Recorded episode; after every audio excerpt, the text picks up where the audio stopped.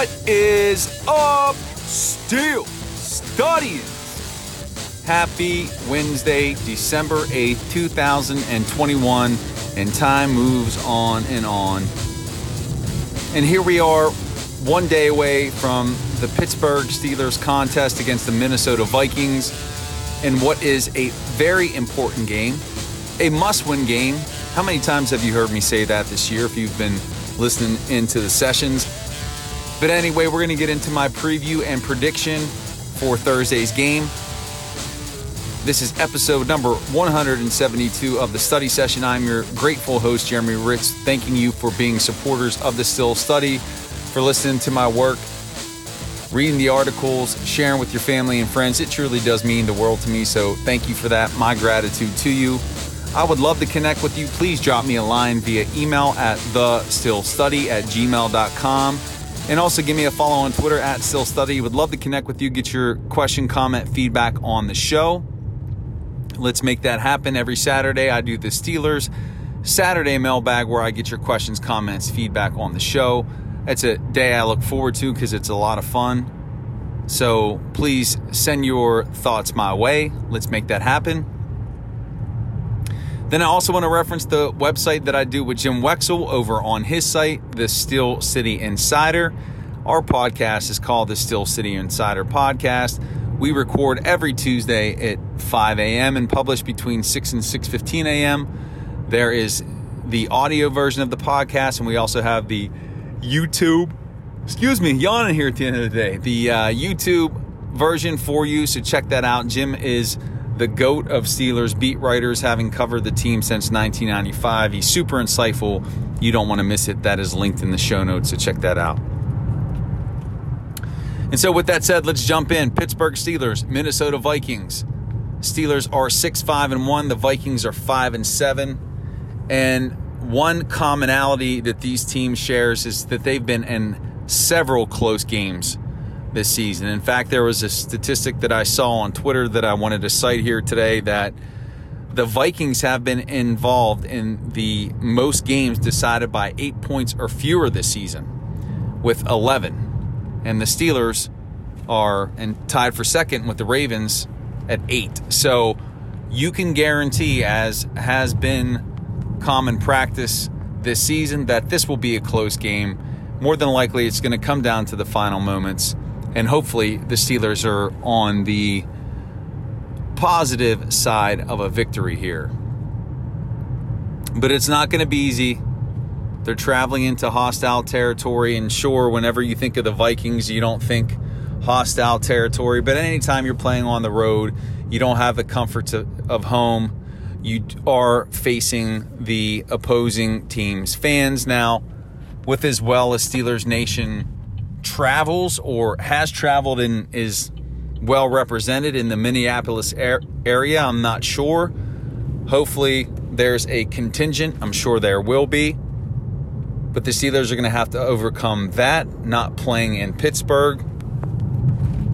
But in terms of this being a winnable game, this is probably the most winnable game remaining on their schedule because starting next week, it's Tennessee, and then it's Kansas City, and then it's Cleveland, and then it's Baltimore.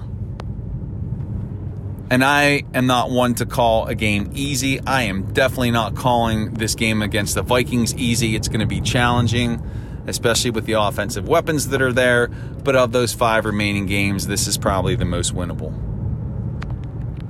So be prepared for a palpitation, heart rate rising, stress inducing game because that's what's going to happen. And hopefully, you don't have to work on Friday because you are going to be stressed out and tired if the Steelers keep you hanging on the edge of your seat with this contest, which, yes, you can count on.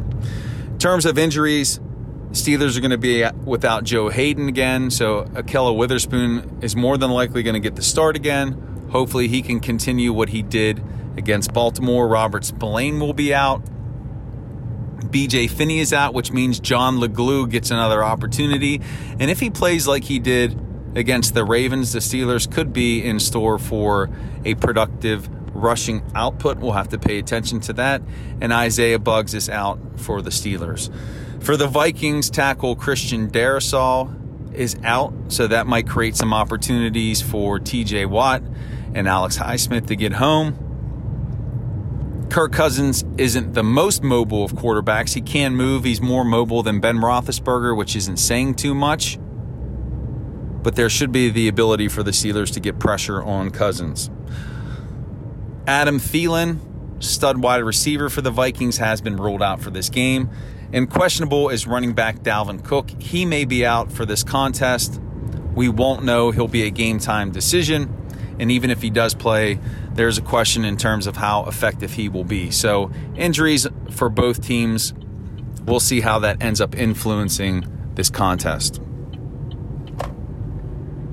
Uniquely enough, the Steelers lead the NFL and sacks in, in second place is your Minnesota Vikings. They have 36 sacks, Pittsburgh has 37, and Minnesota generates their pressure not exclusively from their edges. It comes from a variety of places, so the Steelers are going to have to be prepared for the blitz. As evidenced by those sack numbers, they do get home, but it's not a great pass defense. It's not a great rushing defense for the Vikings. It's not a great defense defensive all. It's at all. It's actually one of the worst defenses in the league. So there will be opportunities for the Steelers to connect on some big plays. Their rushing defense is suspect. It's ranked in the bottom, really the the very very bottom of the league. But we've seen the Steelers play teams like that who did not have great rushing defenses and they cannot generate anything in those contests either. So just because the Vikings don't have a quality run defense doesn't mean that the Steelers automatically are going to be able to run the football. But what I will say, and the reason why I'm citing this is that's where the Steelers need to initiate their attack, is trying to get that running game going and operational early on. That has to be their modus operandi. Get the running game going, get Najee Harris his touches, and then from there, build off of that with some play action, play action, some short passes, and then maybe it opens up some things down the field. And a player that I'm going to be watching is going to be John LeGlue. Again, he was critical in that fourth quarter. He and Dan Moore over there on the left side.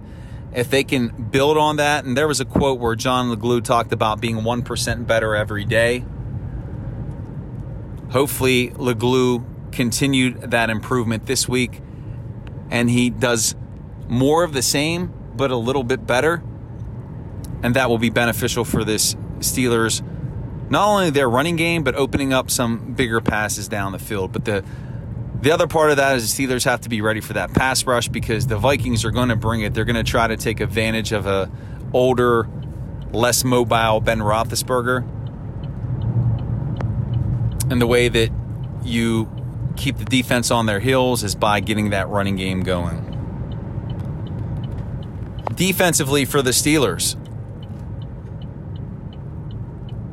Kirk Cousins can make plays with his arm. He's going to be without Adam Thielen. Potentially, he's going to be without his starting running back. But their primary player offensively is Justin Jefferson. 1,209 receiving yards, seven touchdowns. He's averaging 15.5 yards per reception. So this dude is an animal, and the Steelers have to be prepared for what he's going to bring to the table because he's a stud. And I think that's where they will focus their their game plan on shutting down the passing game, especially if Cook cannot play. The rushing game may not be that much of a threat, although we've seen the Steelers defense be somewhat of a sieve in the past few weeks. But they would be best served to make sure they're shutting down that passing game first. And I think TJ Watt is a man possessed right now. He's on a tear all this MVP talk. I expect him this Thursday to continue that, to dominate, and have another outstanding game. And if the Vikings are going to drop back to throw 30 plus times this game, it's going to create several opportunities for this Steelers pass rush. And while there's a part of me that feels like potentially this could be a blowout victory for the Steelers, I just can't go that route. And there's still part of me that's gun shy to even pick the Steelers after what's transpired so far this year. But with that momentum from the Baltimore game, and with the intangible factor of Roethlisberger announcing his, well, not announcing it, but indirectly letting officially the cat out of the proverbial bag that he will not be back next year, I think that's a rallying point for this team. And the Steelers are going to get it done again. And not by three points this week, it's going to be by four. I am taking the Steelers in this one 26 to 22. I know that's a bit of a bizarre score. That's how I see it playing out. I see TJ Watt having another monster day. I see Ben Roethlisberger having another outstanding performance. But I keep calling on this one, and it's got to happen at least once this season and that's Najee Harris just crushing it.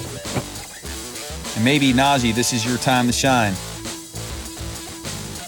And studying, studying, studying, studying, studying. That is it. That is the end. That is the conclusion of episode number 172 of the study session. Thank you so much for joining me, for being a supporter. My gratitude and appreciation to you. Please continue to share with your family and friends. Drop me a line via email at the steelstudy at gmail.com and give me a follow on Twitter at steelstudy. And also be sure to check out the podcast that I do with Jim Wexell over on his site, The Steel City Insider our podcast is called the Steel City Insider Podcast. It is linked in the show notes. Jim is an OG of Steelers coverage. Check it out, share it, love it. And I love you guys. And remember, life is beautiful in the black and gold, especially after a win over the Ravens. Peace, y'all. Have a great day.